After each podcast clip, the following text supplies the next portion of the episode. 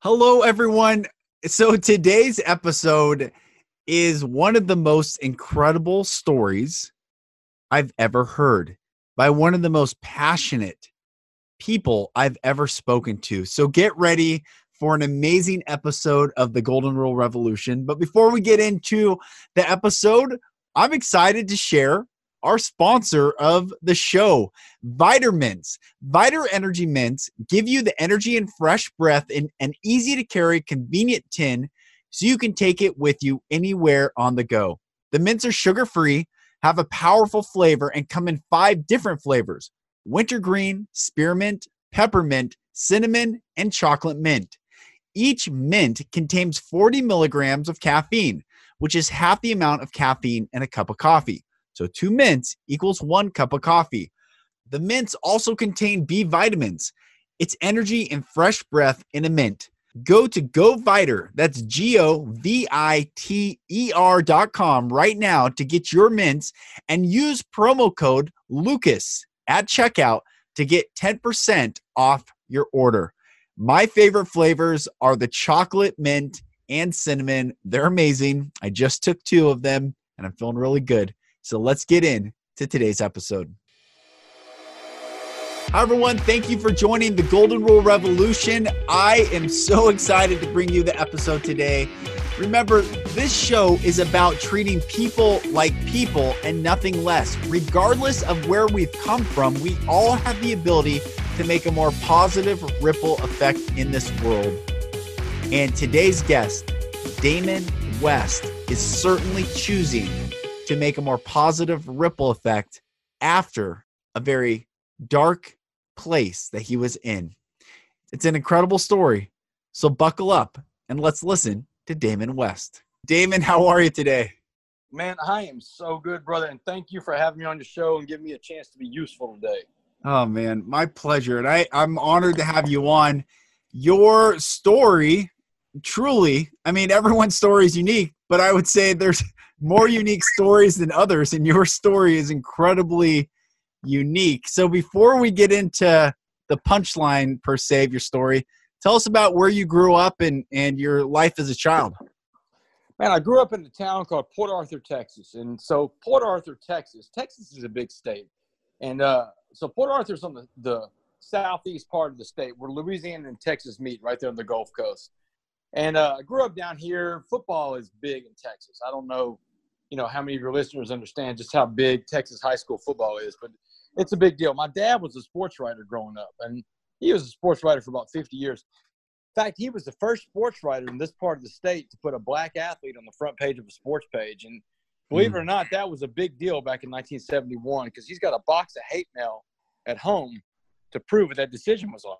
You know, when he crossed the, the color barrier with uh, the, the sports page. I mean, you look back at it now in the in the lens of history, and you can think, wow, you know, I can't believe it was that that big of a deal. Or, or maybe you look at it and say we haven't come that far. Um, but that's probably yeah. a whole other podcast, isn't it? Yeah, yeah. So, uh, East Texas, East Texas is. Uh, I mean, that's. I was a TV reporter. My wife and I were in San Antonio, Texas, for a couple years, and and we met some people that grew up in Pearsall, Texas, and they said there were three different drinking fountains for water. There was Hispanic, black, and white drinking fountains at the elementary school, and I'm like, God, that's just yeah. it's a different world, different day and well, age. You know, Texas was still part of the South, man. It was part of the Confederacy. So I mean, it's you know, it's got its ugly past too. I mean, a lot, maybe not everybody wants to talk about that, but I mean, it flew the Confederate flag during the, during the Civil War. So that's beautiful story that you come from uh, a heritage where your dad was able to stand against all that and stand for something so beautiful. Yeah, you know, and I think the majority of Texans at that time were were of the belief, the same beliefs that my mother and father were. They they didn't uh, didn't see color, didn't see race, and so my mom was a nurse, and I had an older brother named Brandon, younger brother named Grayson. Man, nice knit little happy Catholic home. My mom was one of those moms that had a prayer plaque or a cross in every room in the house, man. And, and, you know, and I, and I talk about in the past tense, but they're still alive. Both my parents are still alive. So, but my mom had crosses and crucifixes everywhere and stuff like that. But I got an older brother named Brandon, younger brother named Grayson. We grew up in Port Arthur. Port Arthur is predominantly African American. It's a blue collar town, refinery town. And it's uh, you know in the 70s and 80s, Lucas. They had a lot of the white families moved out of Port Arthur. They called it the white flight during around the time mm. of forced integration. And my parents, instead of moving, they dug in their heels and stayed. They wanted their kids to go to integrated schools, and we did, man. We were all, you know, I was always one of the only white kids at summer parties, birthday parties, uh, sporting events, sports teams, you name it. So, I mean, I came from a good people, and, and that's an important part of my story because it's going to save my life later on with the way I was raised. So, hmm. uh, so we're going through life. Everything looks good, but you know, we've got issues too. Every family does. And when I'm nine years old, I come out and tell my parents that my babysitter had been molested. Hmm. This is childhood sexual abuse back in the 80s, man. They didn't know as much about it back then as they know now. But my parents, they loved me, so they sent me to talk to the family priest. And we prayed about it. My mom, man, she thought she could pray everything away, but something inside that little nine-year-old boy went to a really dark place. And by the time I was 10, I was drinking. I was getting my dad's beer in the fridge. I was sneaking to drinks at friends' houses whose parents had liquor cabinets and the smoking cigarettes. By the time I'm 12, I'm smoking pot, man. So, mm. I mean, you know, I'm into drugs at 12 years old. So something's wrong, but I hide it well. Plus, man, you know, I could throw a football really well, Lucas. And this is Texas, man. So, I mean, I was the star quarterback of my town. I got a, you know, I was a three year starter in, in, high school for a 5A school, which was the biggest, uh, biggest kind of football there was back then. And got a football scholarship to play ball at the University of North Texas, which is uh, up in Denton about six hours from Port Arthur. And so when I left home when I was 18 to go play Division One college football, I kind of left a lot of other things at home too, like you know, like my sanity. I mean, when I got to college, and all I really cared about was two things, Lucas. All I cared about was being the starting quarterback for my Division One college football team and drinking and partying a lot. And so I did. I did both really mm. well. And but you know, you come to these days in life that I like to call fork in the road days. And these fork in the road days – life knocks you down, man. You get knocked down to the dirt. You get back up. You got to dust yourself off. You got a choice to make. You know, and it, you know, it, and the whole world looks different after you get when you get to a fork in the road because something, you know, something has jarred you to the ground hard. So you get up and you, you got to dust yourself off. You got to have a choice. Do I make the right choice, go the right way, or do I make the wrong choice, go the wrong direction? And uh, September 21st, 96, I had one of those such days. Uh, we were playing football against the Texas A&M Aggies. And, you know, and growing up in Texas, you know, what little boy – doesn't want to either play for those guys or play against them. And so mm-hmm. it's a mm. beautiful Saturday afternoon, and we take the field. By the third play of the game, I'm done. My college football career is over, man. I separated my shoulder. They've got to go in and cut my collarbone out, and you know I sustain mm-hmm. other injuries, so I never played college football again. And I get to this fork in the road in life, and I mean that's when I start putting in the hardcore drugs. I mean I make a lot of wrong choices at that point. I'm mad at God. I'm mad at the world. You know why me? Pity party. You know my football career. This. So I started putting in cocaine, ecstasy, pills, you name it. And yeah. so I'm partying all the time. I'm in a fraternity, and somehow, by the grace of God, I graduate college in 1999. I move off to Washington D.C., get a job working in the United States Congress, and uh, work for a congressman from Houston. Then after that, I get a job uh, doing fundraising for a guy running for president of the United States in 2004. So I'm all over the country raising money for him. And after he drops out of the race, I move back to Dallas, Texas, to train to be a stockbroker for one of the biggest Wall Street banks in the world, UBS, United Bank of mm-hmm. Switzerland. And it was at that job as a broker that I was introduced to meth for the first time. And and and meth was a different animal, Lucas. I mean, it was it was one of those things I tell kids all the time, all over the country when I go speaking, that meth is the most evil, most addictive, most destructive drug ever created by man. And I mean, and it's made in a lab, and it's it grabbed a hold of me, and, and it never let go. I, I, I was instantly hooked the first time I smoked it. Mm. And I hmm. gave up everything freely for that drug. One of the important things to know about my story is that, man, I talk about recovery a lot because I'm an addict. I'm an addict and I'm always going to be an addict. If you're an addict, you're never going to get well. You may get better, but you're never going to get well. Mm. And all addicts need a program of recovery. But at this point in my life, I didn't know anything about addiction or a program of recovery, nor did I care, man. All I, addicts are really selfish. All I cared about was was getting my high. And so I gave everything away up for that drug. I gave up my job, my home, my savings, my car, my sanity, my family. I went from working on Wall Street to living on the streets of Dallas. And so mm. I'm homeless and I'm living in dope houses and and then uh you know I'm staying with a bunch of other meth addicts and all these little meth dens and you know and this is important to, to point out man I'm I came from a middle class white background man and I've had every opportunity to be anything I wanted to be in life. And here I am living like a bum, a street person, because I've got, I'm living in my addiction.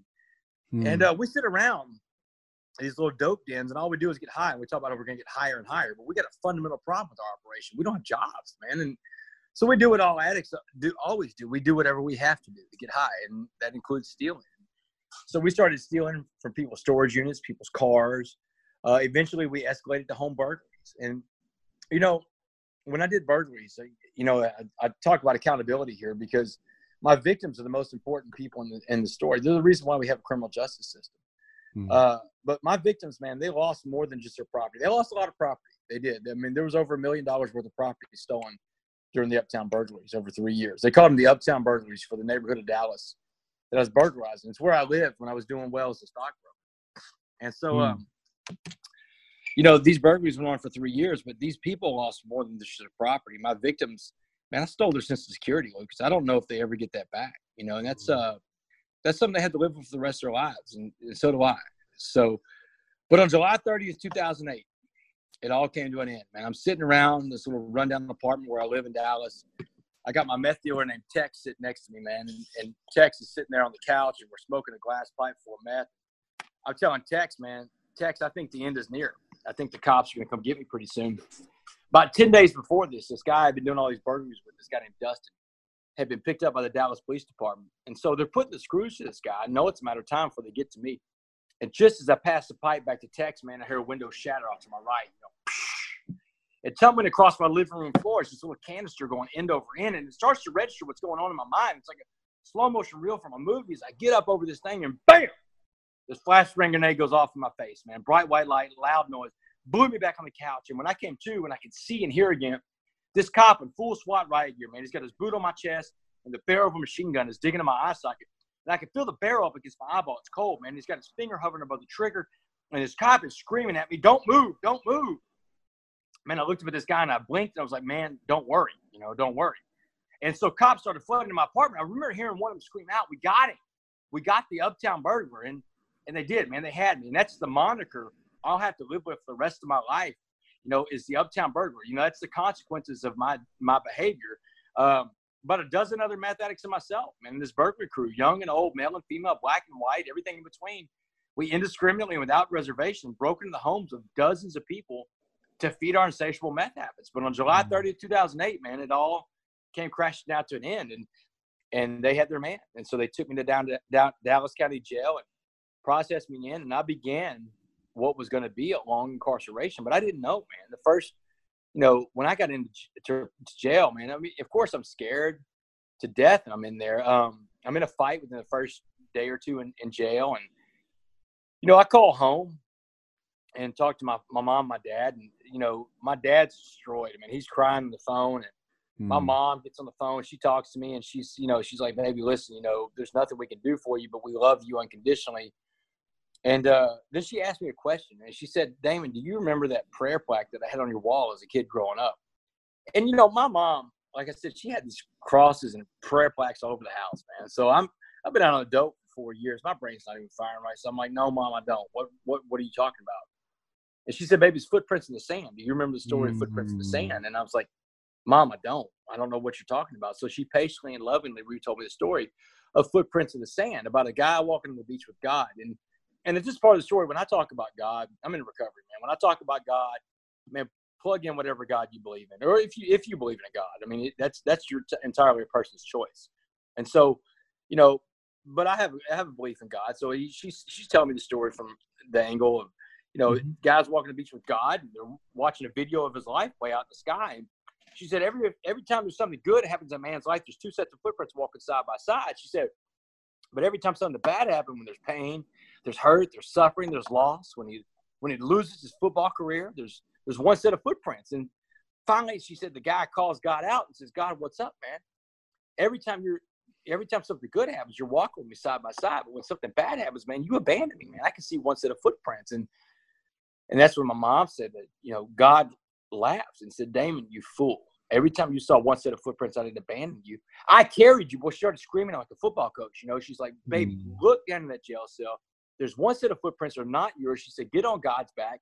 I don't want to lose my son. So, you know, I started talking to a God that night that I hadn't talked to in years, man. Mm-hmm. And and this is some crazy conversation, dude. This goes on for 10 months. Man. I get on my knees in that jail cell in Dallas County Jail, and I hit my knees every night religiously, for lack of a better word. And I asked God, man, I start off, you know, God, man, get me out of this jam. And if you do, there I am bargaining with God, right? That's what Mm. addicts do, man. We bargain with everybody. We, we manipulate, we lie. So I'm asking God, man, God, get me out of this jam. And if you do, I'll be a normal guy again. I'll get a job and I'll just smoke meth on the weekends, you know? And that's, I mean, that's the prayer of an addict. And so, but man, he never got that. It never hit his inbox, man, went into spam because 10 months later, dude, well, 10 months later, when I go to trial, man, I get six days in court. And, and six days is a long criminal trial in Texas. And, and at the end of six days, a jury of my peers deliberate for 10 minutes on my sentence. 10 minutes, man. That's all they take. I don't know how much law and order you watch, but if a jury's gone for 10 minutes, they smoked you, man. Hmm. So I came back into the courtroom and the judge gavelled it in. He said, Damon Joseph West, you are hereby sentenced to 65 years in the Texas Department of Criminal Justice. Man, that's a life sentence, man. That took my breath away. And I was like, oh, man, I could hear my mom gasp on the front row. And, Hmm. and uh, you know, they took me out of the courtroom real quick and threw me in the side room and told me to wait there. And and that's when I had a really important conversation with my, with my mom and my dad, man, right then and there on the spot. So, yeah, but it's that. So that that'll catch you up into the part we're about to get into the crazy part about prison. Do you have any direct questions you want to ask right now? Bueller. Bueller. well, first of all, brother, amazing. A couple things. Number one, a little boy who lost his sense of security then goes out and takes other people's sense of security later Right. on. Very astute. And July 2008, you're not on Wall Street during the crash. You're having your own personal crash. Yeah, absolutely. So, in looking at that, what were you? This is before, let's go back to being age 12 Yep. or 10 when you're drinking when you're drinking beer. Because I understand abuse. So do you have any first person memories? Can you remember were you angry? Did you what happened in that disassociation where the little boy lost his innocence to where you're you're trying to to soothe that hurt You know, I think more than anything, I'm not one of those guys that comes out and says, "Oh my God, I was blessed and and it changed me and and and I turned to drinking." I think it's more along the lines of, "Hey, I got introduced to some very adult behaviors at a very young age, and I crossed over into a realm you're not supposed to cross into." And mm. that's where I think the change happened. I think that, uh, excuse me, I think I crossed into some very adult behaviors that, you know, you're not supposed you're not supposed to be into as a little boy. Yeah. So, and I- think that that's the big thing. I think that was that was the big thing that happened to me. I don't think it was um, something of you know, hey, you know, it messed me up so bad I started turning to drinking. Hmm. I, I think that I just got into something. Hmm. Wait, Well- hang on a second. I'm trying to see. I think my battery. It said my bat. Okay, there we go. No problem. No problem. Um, so um that that that crying out to god that praying to god that that acknowledging even the concept of a power outside yourself a higher power a greater power what was that journey like in those 10 months that you prayed every every morning and every night on your knees Yeah, man. You know, I'm praying all the time, but man, you know, that wasn't really praying, man. That's that's more like, hey, you know, I need this, I need that. It's it's the opposite of praying. You know what I learned about praying, though, man? I, I learned how to pray when I got into recovery in prison. You know, and that'll come later on in the story. But I learned how to when I tell you that I learned how to pray in recovery because in recovery you learn how to get outside of self, man. You learn that, you know, it's not about you. So um in recovery, I learned my prayer that I say today to this, this this day. I mean, and my prayer is the same two part prayer that I was praying in prison. It- it's simple. It's God, put in front of me what you need me to do today for you, and let me recognize it when I see it. And that's it, man. I don't pray for anything I think I want or need. I just got to trust that God, as I understand Him, will take care of the things I need, and and or the I mean, but the things I want, I may not get. Somebody told me in prison. In fact, I write about it in my book. It's uh that if you're going to pray, don't worry, and if you're going to worry, don't pray. You can't have it both ways. That's good. So, I like that. Yeah, That's great. Yeah, if, if, yeah, you can't have it both ways. So. So after you got sentenced, what was that? Con- you said you had a big conversation with your parents. What was that? So my parents, so they're going to give my parents one last meeting with me before I go to prison, right? So, so five minutes after the courtroom is adjourned, my parents walk in. They've got me on the other side of a bulletproof glass. My parents can't touch me. I'm going to prison. There's no hugging anymore. None of that. None of that stuff. That's over. And so my dad, he walks in. He's in stunned disbelief. He's stoic, man. He's he just saw his son with all this promise get a life sentence in prison. Hmm. And my mom does all the talking. My mom is a nurse. She's used to traumatic situations. So she says, "Baby," she says, "Debts in life demand to be paid." And she said, "You just got hit with one hell of a bill from the state of Texas." She said, but you did the things they said you did in that courtroom, Damon. So you have a debt to pay to society. You have to go to prison and pay that debt. She said, but you owe a debt to your father and I too. She said, we gave you all the love and opportunity and support to be anything you wanted to be in this life. And, and this is how you repay it. She said, that's not going to work, Damon. She said, there's just no way that's going to be the way it goes. She said, we raised you in Port Arthur, Texas, a giant melting pot of a city. We gave you a great moral compass, which you didn't use. And uh, there's a debt you owe your father and I, and here's the debt you're going to pay. She said, when you go to prison, you're going to get on God's back, like I told you to. And she said, you will not get one of these white hate groups because you're scared because you're the minority in there. One of these Aryan Brotherhood type gangs. She said, you're not going to do that. She said, not only you're not going to get one of these gangs, but you're not going to get any tattoos. You're not getting any tattoos while you're in there. Hmm. And so she said, no gangs, no tattoos. She said, you come back as the man we raised, or don't you come back at all. And so this wow. is tough love from mom. So she said, "Do you understand this debt you're going to pay?" And I'm like, "Yeah, mom, I understand." But you know, I had no clue what what I was telling her, Lucas. I didn't know what, what kind of promise I was making because when I got back to the pod in county jail where I was living, so I'm going around asking all these guys in county jail, "How am I going to survive prison?" And every every single convict in there, man, that's been to prison before, white, black, Asian, Hispanic, is telling me the same thing, man. You're going to the worst part of the Texas Department of Criminal Justice, man, the part where everybody's got a life sentence. And so they said, You're not even going to come off the building you live on for five years. The lifers stay on a building for five years so they don't escape. So you're going to be fighting every day unless you get into a gang. You know, everybody's like, Man, you're 33 years old. You're gang recruiting age. Get into a gang. But there was this one guy, man, this old black guy named Jackson. And I called him Mr. Jackson out of respect. And Mr. Jackson he was always really positive, man. He'd come by and check on me every day. And, you know, he'd try to lift my spirits up. And he was good at it. So, he came by one day and he said, Hey, you know, Wes, I've been watching how you're dealing with these knuckleheads, these dumb man. Talk about you got to get into a gang. He was like, Man, don't listen to them. He said, You don't have to get into a gang. He said, But let me tell you what prison's going to be like. He said, First thing you need to understand about prison is prison is all about race. He said, It's the most disgusting environment you'll ever see in your life. Hmm. He said, And so understand that going in so you don't get into a wreck over race. He said, You know, he said, because it's about race, he said, you're going to have to fight all the white gangs first if you want independence. All the all the Aryan Brotherhood, the Aryan Circle, the White Knights, the Woods, all these guys. I mean, you're fighting all of them. And he said, if you can survive their onslaught of, you know, their onslaught and their their if you survive their onslaught and and you don't give in to, to their ideology of hate out of fear, he said, then you'll fight the black gangs next. And they're going to send the black gangs after you. The, the Crips, the Bloods, Gangster Disciples, Mandingo Warriors. He's naming all these black gangs off. He said, hmm. you're going to fight them all, man. He said, but if you can survive all that, you can survive all that because people have survived. He said, you will earn the right to walk alone. He said, the strongest man in prison always walks alone.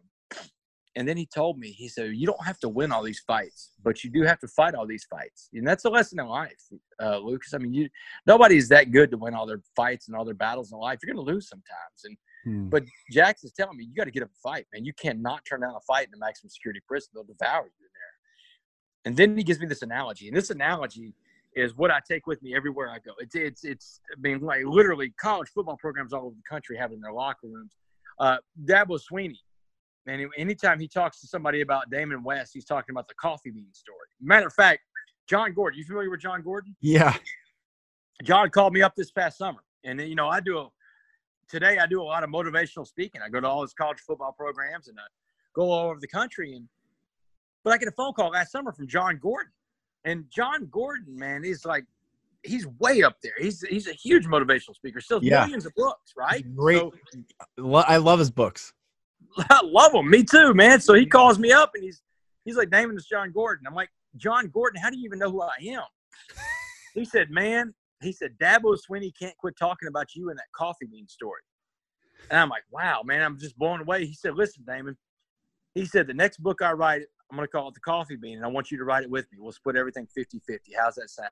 Hmm. And I'm like, wow, Jon, you, you know, I said, Jon, you don't have to do this. He said, yeah. He said, I do. He said, God's tell, telling me to do it, so let's do it. Hmm. You know, Lucas, that on July 2nd, the coffee bean will be out in stores. It's already on. You can already buy it on Amazon.com right now. Wow. The Coffee Bean by Jon Gordon and Damon West. I mean, it's crazy, man. It's just Wow. nuts. But so here's the Coffee Bean. So Mr. Jackson said, hey, look, he said, West, I want you to imagine prison is like a pot of boiling water. He said, anything we put in that pot of boiling water is going to be changed by the heat, the pressure inside that pot. He said, there's three things I'm going to put in that pot of boiling water. Let's, let's watch how they change. He said, a carrot, an egg, and a coffee bean. He said, first things first. He said, if I put a carrot to a pot of boiling water and boil it, what happens to the carrot? And I said, well, the carrot turns soft. He said, that's right. He said, the carrot went into prison hard, but the water changed that carrot quick, turned him Mm. soft. He said, the carrot got beat, he got robbed, he got raped, and he may have gotten killed. He said, you do not want to be the carrot. He said, let's put an egg in that pot of boiling water we call prison. We said, what happens to the egg? And I said, well, egg turns hard, like a hard-boiled egg, right? And he said, yeah. He said, that's right. He said, the egg has that hard outer shell that protects it physically. So it doesn't have the same fate as the carrot because it's physically protected. He said, but inside, that soft liquid core turned hard. He said, now his heart is hardened. And if your heart is hardened, you're incapable of giving or receiving love. And if you're incapable of giving and receiving love, then you are institutionalized. He said, if you become institutionalized, you will not come back as someone your parents recognize. He said, but Wes, let's put that coffee bean in that pot of boiling water. He said, what happens when you put a coffee bean in a pot of boiling water? And I didn't know. I didn't know the answer. Lucas, and you know, so Jackson says, you know, for a college boy, you're not too smart, Wes. He said, if you put a coffee bean into a pot of boiling water, he said, now you got to change the name of the water to coffee.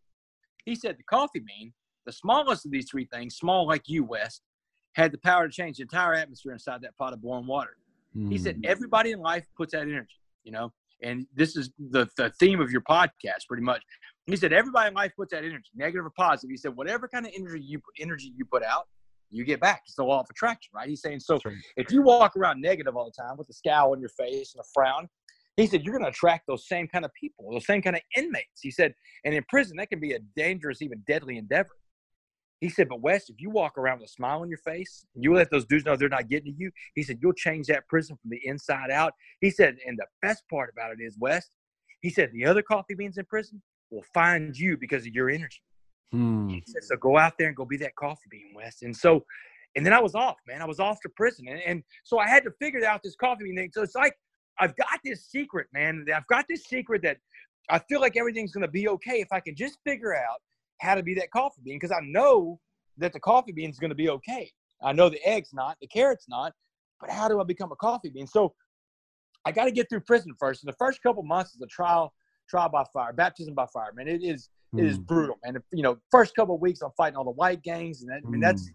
that's tough. And after that, it's all the black gangs, and eventually, about six weeks into it, I'm on the basketball court trying to fight for my life out there, and and it takes about a week out there after the basketball court. The most brutal games of basketball I've ever played in my life. This is Hmm. basketball in the life sentence building of a maximum security prison in Beaumont, Texas, the Mark Stiles unit. So, I mean, there's no guards, there's no referees, there's no such thing as a foul. You can punch, kick, scratch, bite, whatever you want to do, man. It's basketball. Wow. And- But at the end of six days, man, those guys said, "Man, you you pulled something off out here we've never seen a white guy pull off before. You took everything we had, you gave it back when you could, you never got racially charged, never called us any names. Said, man, you've earned the right to walk alone, man. Just So you know, Hmm. there was, and and there was one more fight I had to get in after that. About two weeks later, and that was that was a fight to the death kind of deal in, in the shower. I, this guy told me that this guy was going to come try to rape me in the shower, and so uh, I took a fan motor in there as my weapon and tried to bash this guy's brains in with it. And you know, I'm going to leave that story for my book, The Change Agent. If you want to know about that story and how it goes down, leave that for the book, man. That's that's called. It's in the chapter called "You'll Never Leave This Place Alive." So, Hmm. but once I got done with all the violence, all the physical violence was over, and I, and I was certain that I was going to be fine. And everybody backed off because once that that last fight went down, everybody in that prison saw that I could speak the one language everybody is fluent in in maximum security prison in America. And that one language everybody speaks in prison is violence, bro. And if mm. you either speak violence to someone else or someone else speaks violence to you, but one way or another, you're fluent in violence. And when they saw that I could speak violence, they backed off and left me alone. And, and that's when I changed my mindset when I was in prison. I had to change my mindset and quit looking at prison as a punishment and start looking at prison as an opportunity, Lucas. I mean, this is my opportunity. It sounds crazy to think that I'm in a maximum security prison serving a life sentence, and this is an opportunity of all things, but it is, man, because mm. where else am I going to have 24 hours a day, seven days a week to work on me? So now I've got to figure out how to be that coffee bean. So here's lesson number one of being a coffee bean. It all starts with your body language. And when you're in prison, you learn a lot about reading people's body language. And they can tell you where a danger zone is, tell you where not to go, or where some where a place is safe to go. When you walk into a room, your body language is going to speak before you ever open your mouth, right? Mm. So when you walk into a room, you want to be a coffee bean, smile. Put on your best smile you can. Light that room up.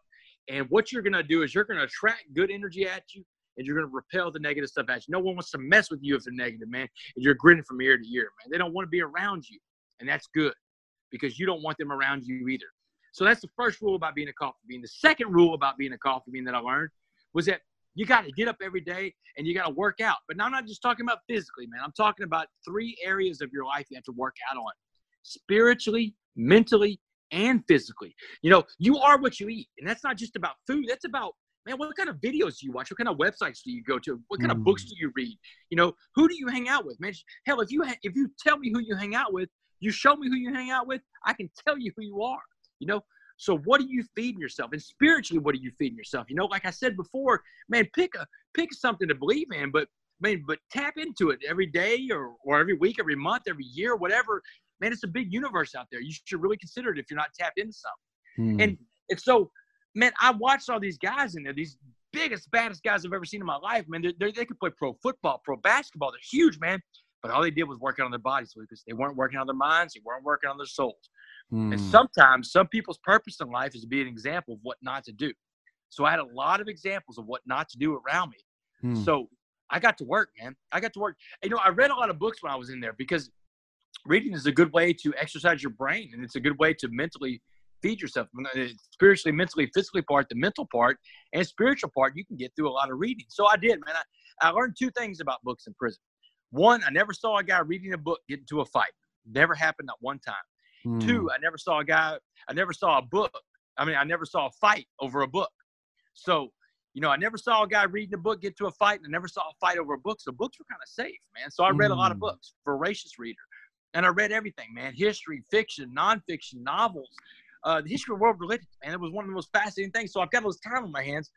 So I dive into it, man. I find out there's five major religions in the history of the world. There's Hinduism, there's Buddhism, there's Judaism, there's Christianity, there's Islam. You know, so I, I get all of their sacred texts. You know, I, I get I get the Bhagavad Gita, I get the Torah, I get the Bible, I get the Quran, I, I get all these books I read, and I find out when I get my hands the big books, Alcoholics Anonymous, that there's four spiritual principles that are going through all these same the same four spiritual principles in all these four holy books, and they're in the big books, the big book of AA. It's it's unselfish, it's honest, it's pure, and it's loving. And they, they call them the four absolutes. You know, mm. unselfish, honest, pure, and loving. You know, if the things I want to do in life are not unselfish, honest, pure, and loving, then then they're over on the other side of the spectrum, bro. And that's where the danger is, where it's selfish, self-seeking, self-want, self-desire, self delusion, man. The self delusion is that ego, man, that voice, that, where you believe your own crap, you know.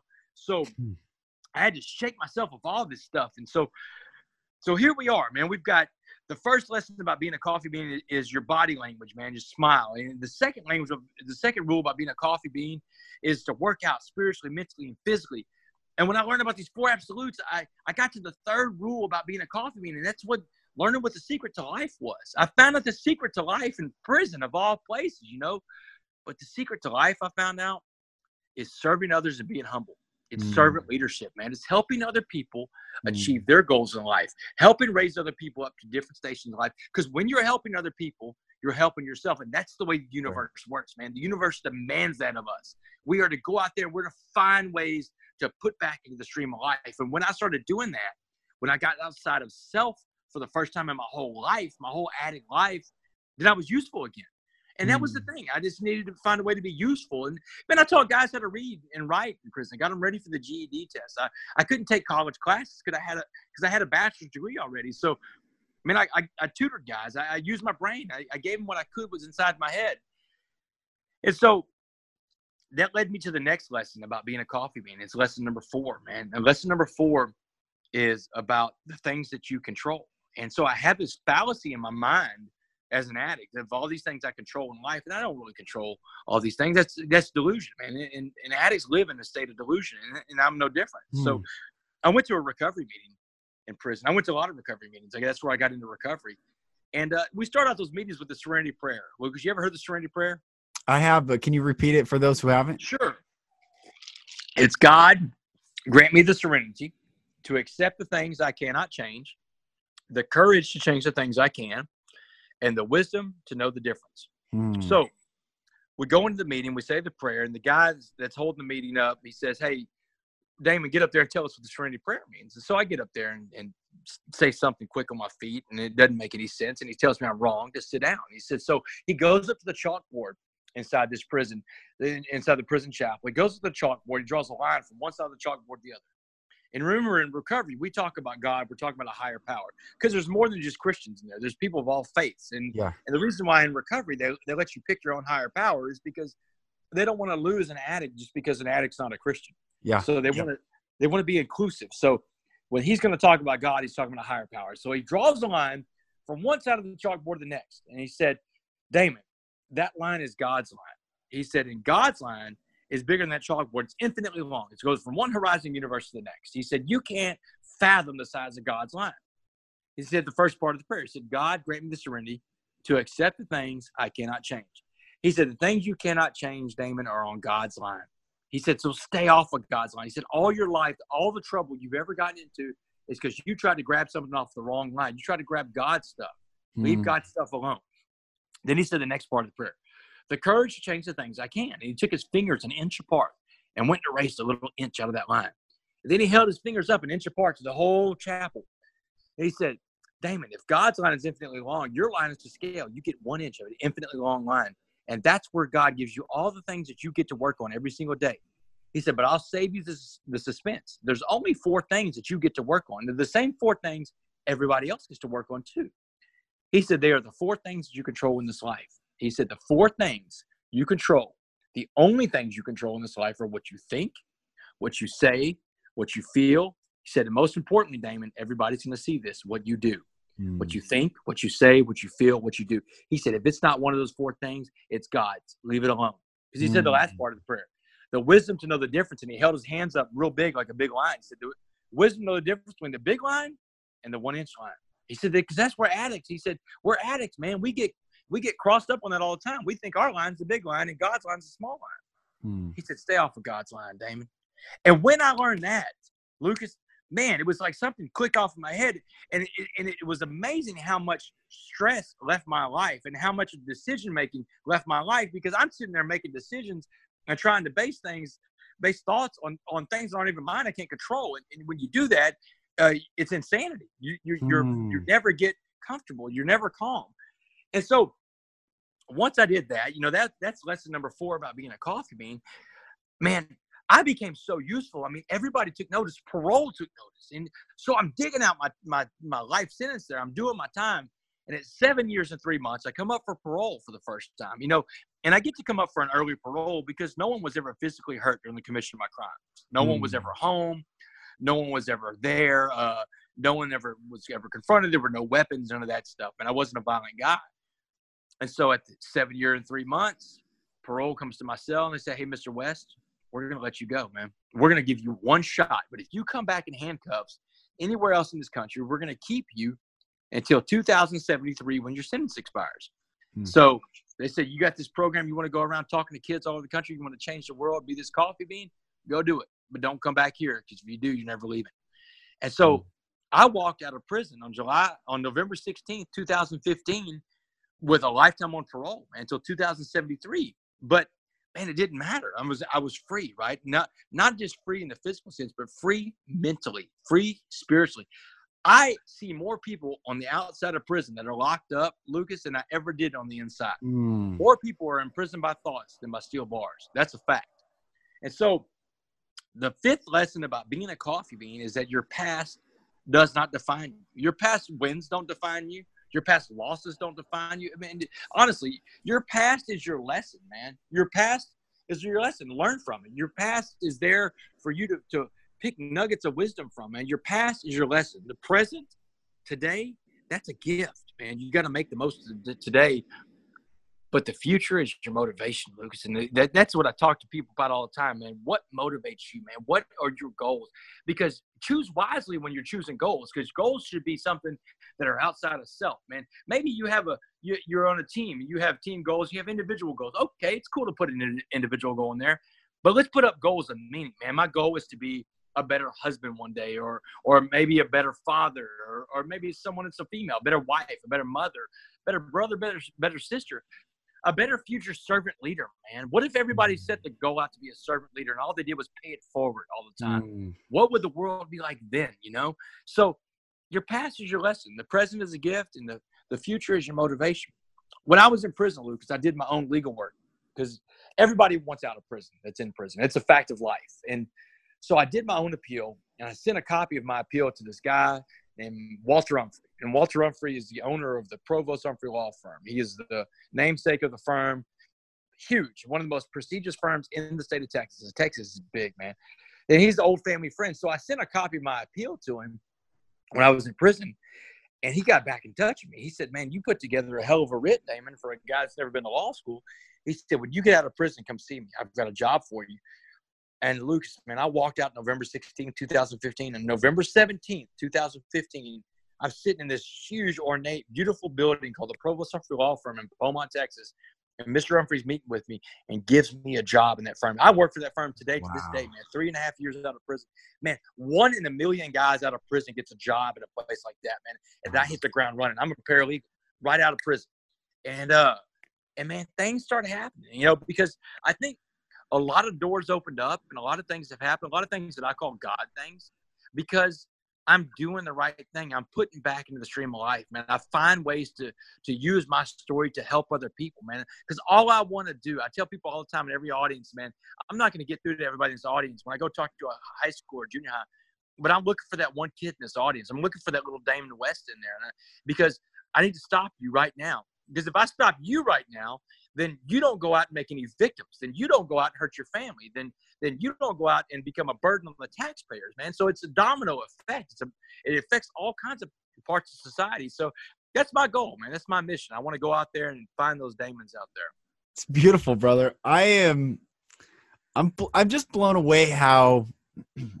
Talk about the law of attraction, how you and I got connected through Chris Worth, and how here we are talking. How life is um life is amazing man when you look at all the good that comes from all the bad. And how how would you know this is you learned freedom in prison before you were even free. That that contrast is such that polarization or the the polarity i think um you know you said it's a fact that more people are in prison by their thoughts than physically. Did by steel bars. Yeah, yeah. by steel bars. If for those that are still in their their self solitary confinement prisons of their thoughts, what do you want to tell them right now? Oh man, here's the deal. If you're locked up by your thoughts and you're locked up by things that you or your possessions even let's talk about that i mean because people people are controlled by the things that they own. You know, they're things mm. that they mm. own own them. And so yeah. if you're one of those people, here's what you got to do. You got to let it go. You got to let it go and you got to see, hey, what is it that makes me happy? What's going to make me here's the deal. I'm gonna I'm gonna skip to it because don't ask yourself too long what's gonna make you happy. Let me tell you what's gonna make you happy. Let me tell you how this works because here's and I learned this in recovery. If I am disturbed, there is something wrong with me. All right, Mm. and that's just the bottom line. If I'm disturbed about something, I'm involved in that process somewhere, man. There's a reason why I'm disturbed, and it's me. And so it's like being in that courtroom in when I get sentenced to life in prison, and it's like, hey, that was rock bottom for me because hey, something's got to change here, and it's it's got to be Damon West because Damon West's going to prison for the rest of his life, man. No one else is going with me. It's just me, right? So if I am disturbed, there's something wrong with me. And one of the best ways that I've learned in recovery to free myself of bad thoughts, of things that bother me, of fears, and which, by the way, fears, man, fears most of the time aren't even real. They're like that boogeyman whenever you were a kid that you thought was under your bed or in the closet. Did you ever find him, Lucas? No, No, you didn't. It's no. not real. Right. Most fears are in our heads, man. They're not real, but we make them giants. Um, but you, and one of the best ways I found to let go of that is to go out and do service work for other people, man. Find Hmm. ways to help someone else, you know. And when I got out of prison, I have an abundance of time on my hand. I've got a job, but I don't have all the stuff going on in my life. Right now, I'm, man, I don't have any spare time. So, but when I got out, I had tons of it. So I had to find something to do. So my sponsor in AA, and, and so AA, I don't speak for AA. I gotta always say that the AA folks get mad at me. So I don't speak for AA, but it's part of the 12 step recovery program that I go to. So my sponsor tells me, he's like, you need to find some service work. And I said, what can I do? You know, I'm an ex-con. He said, you know what? He said, go to a retirement home. Go to a retirement home, go to the front desk and ask them Mm. for a list of people that never get visits. They don't care if you've been to prison. They'll give you a list. And they did. They Wow. did. I'd you go spend 10 minutes with someone that hadn't had a visitor in 10 years, man. That's 88 years old. That'll change your whole worldview, man. That'll blow your hair. And you walk out of that place after you visit four or five of them in a couple hours. You walk out of that place and you're like, what was I upset about? What what was it that was bothering me so much? Because it puts your life into perspective, man. Hmm. And today, one of the things I do, I don't, I don't go into a lot of retirement homes anymore because my life doesn't take me there. But one of the places I like to go the most is into prisons. I mean, you know, I like going to talk to college football teams, corporations, schools, church groups. But I think where I have the most value in society is in prisons, man. I have the I have a unique currency to spend with the incarcerated, man. There's not a there's not an inmate in America that can say, well, he doesn't know what it's like to have real time. Hell, I got life Hmm. or he doesn't know what it's like to do time on a real unit. Man, I'll put the Mark Stiles unit against any unit in this country. It's so Hmm. it, it's tough time. So when I walk into a prison, you know, any other room I'm walking into, I can get attention from 75, 85, 90, 95% of the people in the room. But if I go into a prison, I got 100% focus on me, man, because Mm. everybody that's wearing that prison uniform wants what I've got, and they're buying Mm. whatever I'm selling, man. And I'm going in there and I'm selling hope, brother, because hope hope is a dangerous thing, man. And it, you know that's that's the line from Shawshank Redemption. And and and uh, Andy Dufresne was lying, man. Hope is a dangerous thing. If you put your hope in the wrong thing, you'll you'll end up worse off than you were before. But but I'm selling hope, man. I'm selling hope, and I'm selling that coffee bean message. Hmm. And for someone out there struggling, go take up being that coffee bean because if you're struggling, you're either the carrot or you're either the egg. You got to be that coffee bean. You got to change the atmosphere around you, and that's a choice. That's always a choice. Brother, I'm so honored to have you on today. How can people find you? Where where can they get your book and uh, follow along your journey? I thought you'd never ask, man. You go to Amazon.com. so my publisher's always like, man, plug the book, Damon, plug. Because at first I'm like, I'm not used to having a book. So I write this book, Lucas. And so, you know, I don't, it, it's a, man, I don't think anybody's going to give, give a darn about this book. So I, I put this book together and this publisher gets a hold of it. They're like, oh my God, this is amazing. And, and every step of the way, Lucas, I'm thinking that someone's going to tell me we need to bring in a ghostwriter or something but man, they keep telling my literary agent, the, the publisher, the editors are like, man, I don't know where you learn how to write, but you know how to write. So Hmm. I was still so nervous whenever the book came out that I was telling my fiance, I'm like, man, this is it's going to be terrible, you know, because you write a book, if you don't write well, people are going to let you know because they're just going to they're just going to tell you nothing.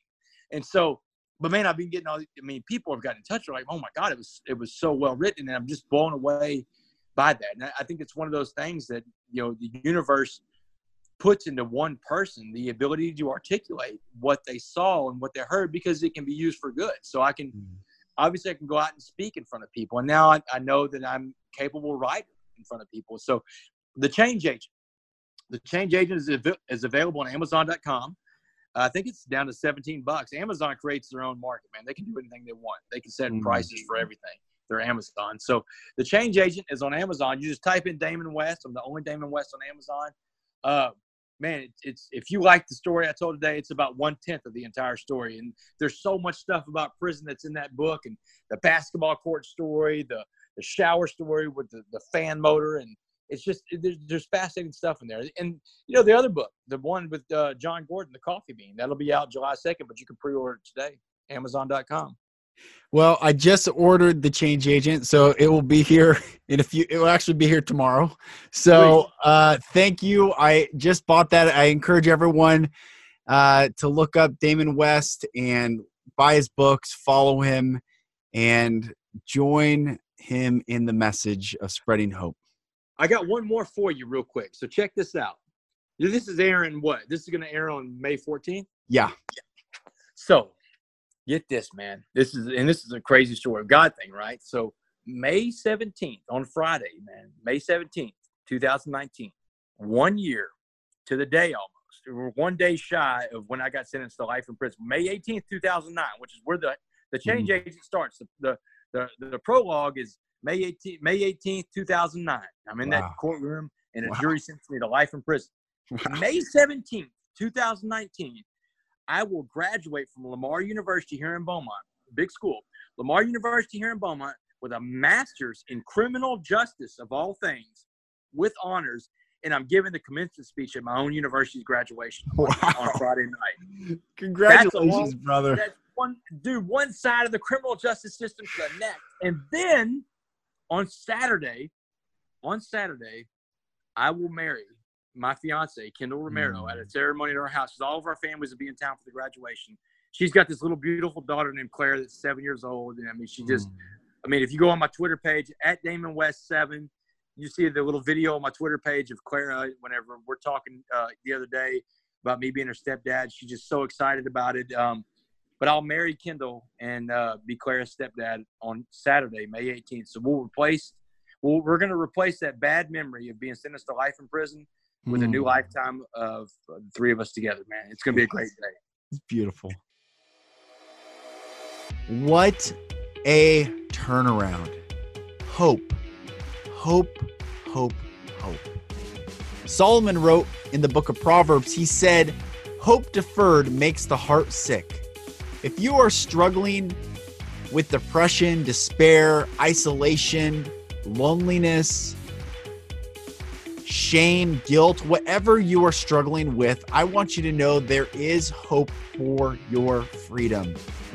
There is hope for your freedom. And I encourage everyone to to maybe even go back and listen to this episode again and again if you need so that you can understand what it truly means to be the coffee bean. Also, there are so many different means of healing for you. One of the things that you might find helpful is I had a TEDx talk just go live in the past week, and it talks about the three steps, the three vulnerable truths, as I call them, to breaking the negative cycles that hold you back. So if you are struggling right now, I encourage you to seek help, but know hope is available for you. You can be free, and your freedom is uniquely equal to the trauma that you've experienced, and it's as beautiful and waiting for you as your decision to find it. As always, thank you for listening to today's show. Thank you for joining the Golden Rule Revolution, where inspiration and purpose come from treating people like people and nothing less. I hope you enjoyed the episode, and I look forward to talking with you next week.